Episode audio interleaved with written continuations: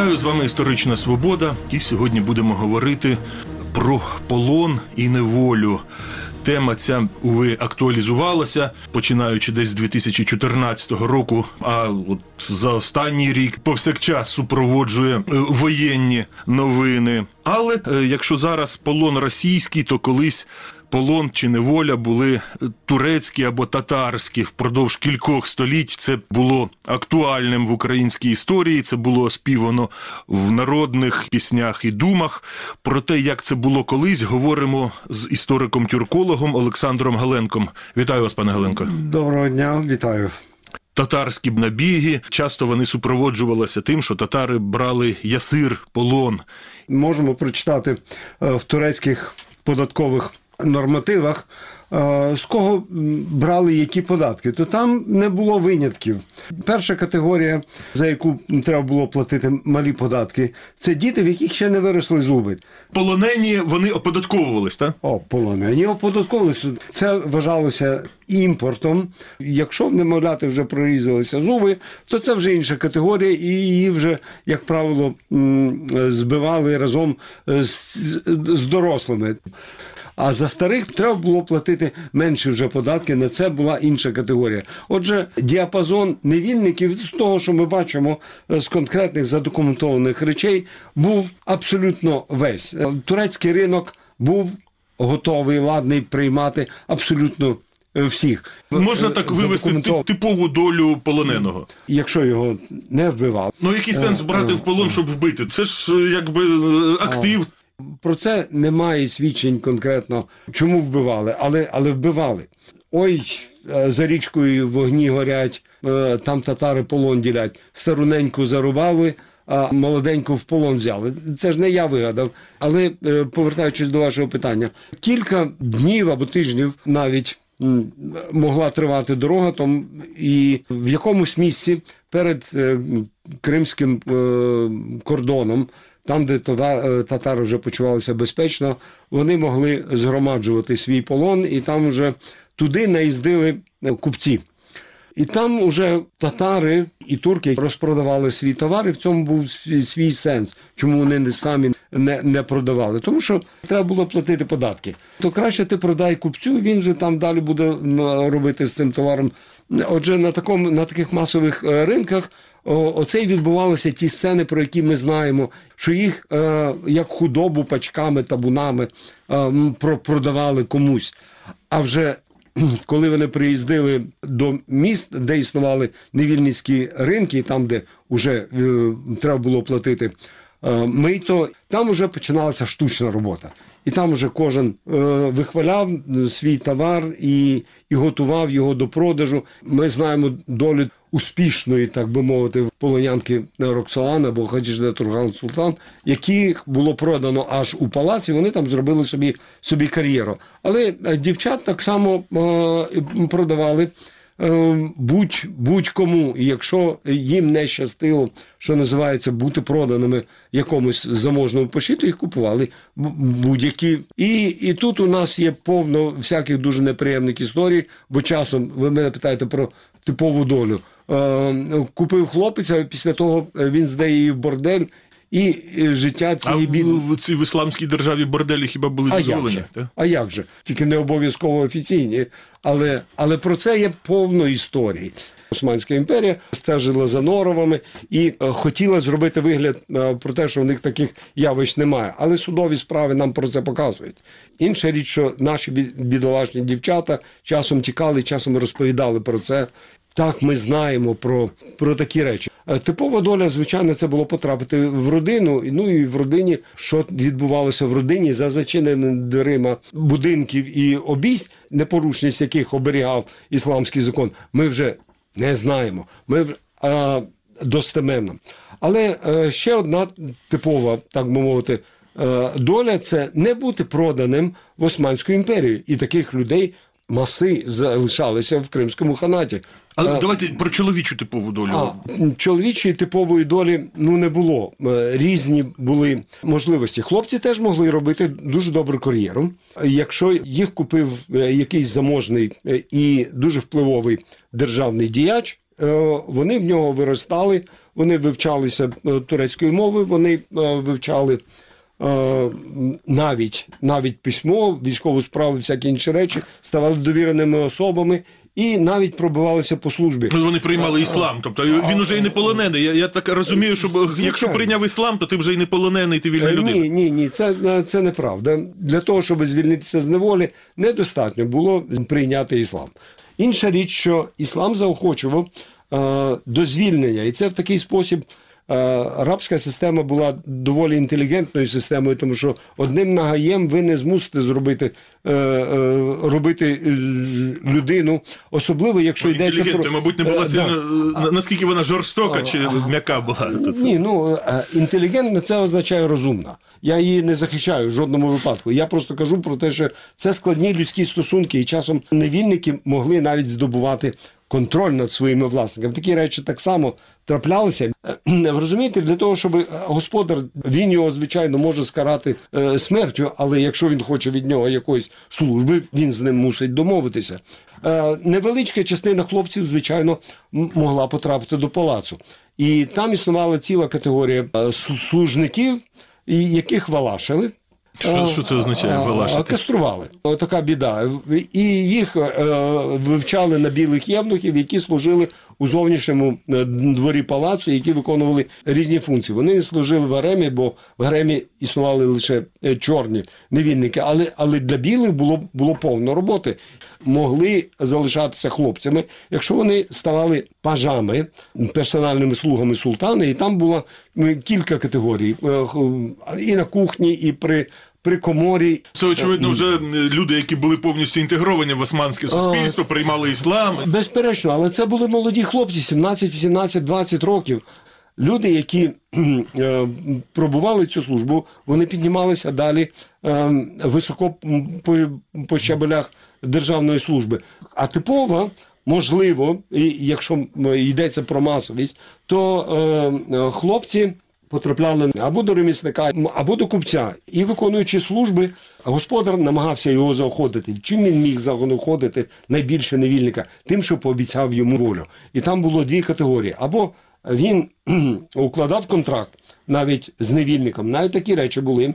е, Під умовою, що невільник виконує свої службові обов'язки і звільняється по смерті власника, або конкретний контракт на, як тепер кажуть, на обсяг виконаних робіт. І після того, як це виконано, невільник дістає собі А от такий стереотип, щоб потрапити на галери, це наскільки була поширена практика? Що... така річ була, і, і у нас е, від тієї практики е, зайшло слово каторга, яке є грецьке, е, яке означає, е, яке турки використовували для означення галери. Але оскільки йдеться про покарання, то турки могли е, відправити на галери будь-кого. Але, як правило, це були козаки. Е, Як правило, це були військовополонені, і як покарання їх могли послати на галери і посилали. І на інші важкі роботи.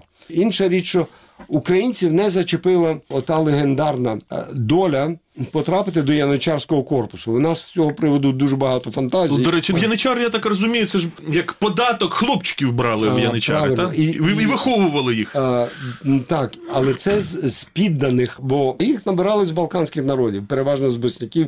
А українці цього не, зас, не застали, тому що ця практика вигасає приблизно до початку 16 століття. І вже в 16 столітті її менше і менше, в 17-му вона по суті, по суті вигасає е, зовсім. Змінились правила комплектування яничарського корпусу. так? Звичайно, воно завжди було таке, що це підданці християни Османської держави мусять давати. А полонені під це не підпадали. Ну, А Е, якщо хлопчика взяли. Так? могли, але, але це виняткові е, випадки. Тобто ми- в Яничара хіба як виняток потрапляли, так? Абсолютно як виняток. І у нас е, з тих даних про етнічне походження яничарське, що ми маємо, ну скажімо, може один відсоток десь українців, русинів. Втеча з полону і викуп з полону. От, наприклад, Богдан Хмельницький же він потрапляв в полон, його викупали рідні, наскільки відомо, так?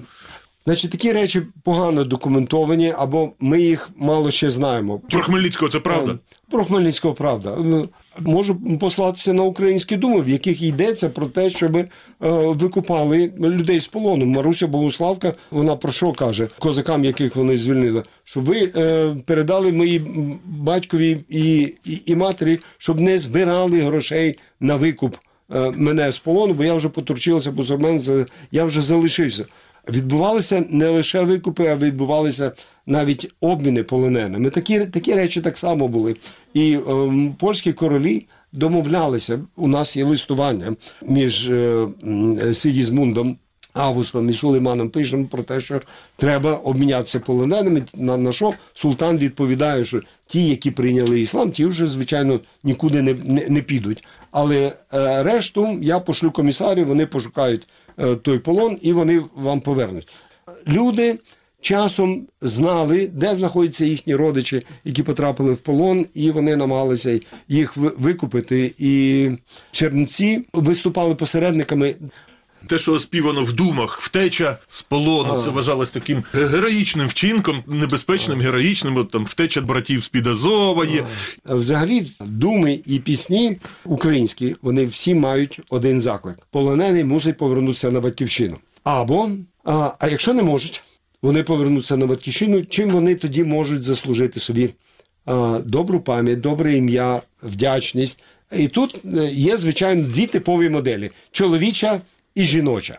Маруся Богуславка нам представляє жіночу, але почнемо з чоловічої, і це Іван Богуславець. Там е, любовна історія розвивається про те, що молода вдова Алкан Пашева закохалася з, е, в Івана Богуславця, і вона е, просить його одружитися на ній, а вона вже е, відпустить всіх полонених. І Іван Богуславець на це йде. Але це жінка.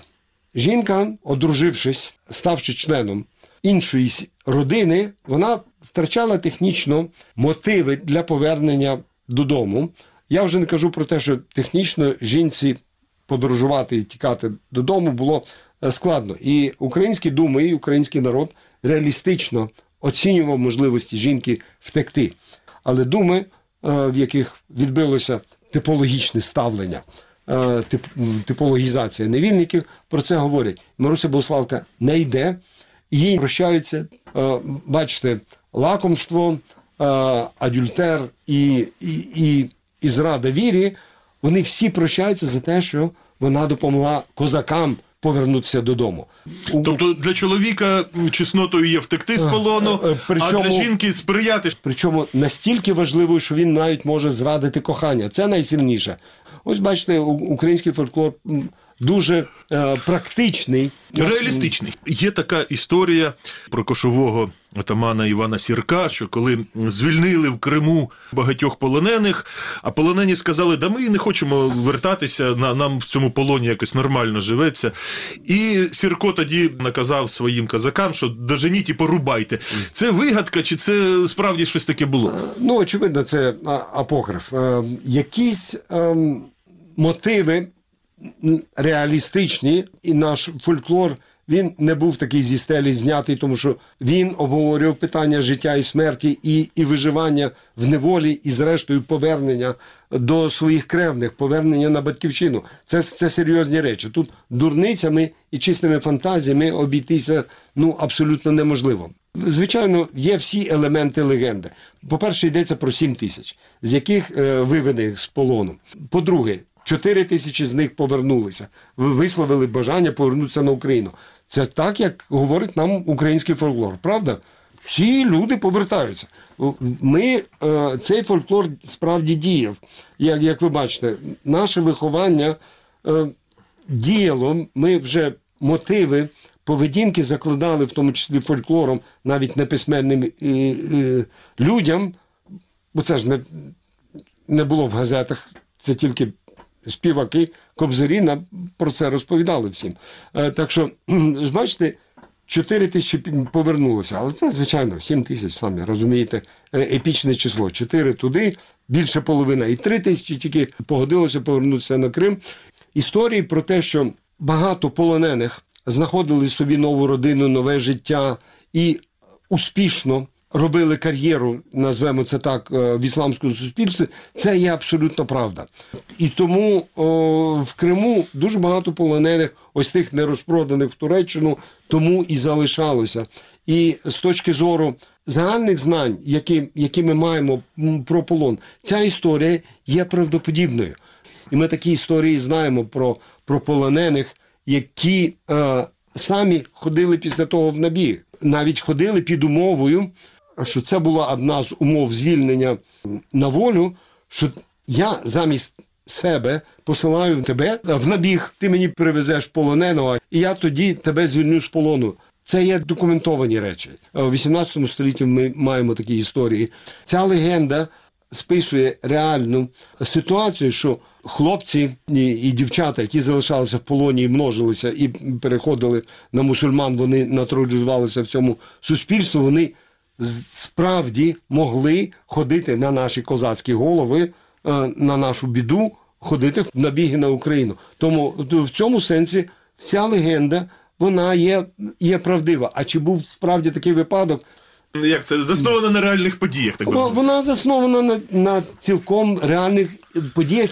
Наскільки типова ситуація, от е, потрапив в полон, е, потурчився, так би мовити, а потім е, знову перейшов назад в християнство. Перейшов в іслам, перейшов назад в християнство, коли з полону вийшов. Тобто тоді так, от з релігією просто це робили часто, Ну, чи, чи, це якісь виняткові випадки? Звичайно, не просто, але фольклор, про який ми згадали, він на те і існує. І він, бачите, український фольклор робив свою роботу, щоб полонені поверталися. Ми, ми бачимо такі, такі випадки. Навіть я вам е, скажу.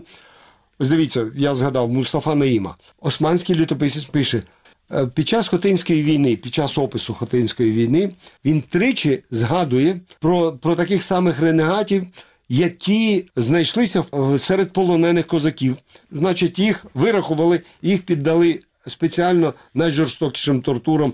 Інша річ, майбутній е, великий візир Ділевер Паша навіть втратив свого пажа, ось того слугу довіреного, який під час е, битв під Хотином втік до козаків. Тому це явище було на поверхні навіть для великого історика.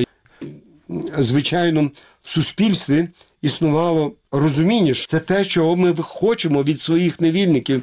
Насправді дуже реалістично українці діяли. І Петро Могила, який видав нам е, свій номоканон, е, тобто всякі пенітенціарні покарання, е, нормативи на, на, е, на всякі кари за е, проступки перед, перед релігією. Там, там є спеціальний е, е, пункт для тих, е, хто второхрещається хрещається по причині плінення або іншого непорозуміння. Тобто, І е, що за це е, передбачалося? Яке- стягнення? Е, ніякого стягнення. Їм, їм треба було відбути е, обряд другого хрещення. Впродовж якого часу це в українській історії це період, коли у людини була велика ймовірність е, стати бранцем. Дуже довгий час. Насправді українці потерпали від е, набігів ординців від самої монгольської навали. Вони продавали тільки тоді це не туркам, а вони продавали генуезцям. А генуезці хіба займалися работоргівлею? генуезці продали першого невільника е, близько 1270 року. І вони від монголів діставали е, цей крам. І монголи дуже охоче на це йшли, бо, це були живі гроші. Бо генуезці це продавали е, в 10 разів дорожче е, в Європі. І так що генуезці були, е, вони першого невільника продали вже через 5 років. В 1275 році в Генуї перша, перший контракт на продаж невільника, який приходить з кафи. Е, Отже, з 13 століття з 13 століття, але слухайте, е, руські князі торгували невільниками. І це все закінчується. Останній набіг Кримського ханату на територію України відбувся а, на межі е, це грудень-січень 1768-69 року. 30 тисяч полону вивів е, хан Кремгерей і французький консул угорського походження барон де Тот нам описав кампанію. І це був останній набіг е, кримських татар на територію України. Але він був е, під час війни, яка скінчилася через два роки окупації російською Кримського півострова. Дякую, це була історична свобода. Із істориком Олександром Геленком ми говорили про таку сумну сторінку нашої історії, як бранці, полон, як це було в середньовіччя і в ранньомодерні часи. Передачу провів Дмитро Шурхало. На все добре.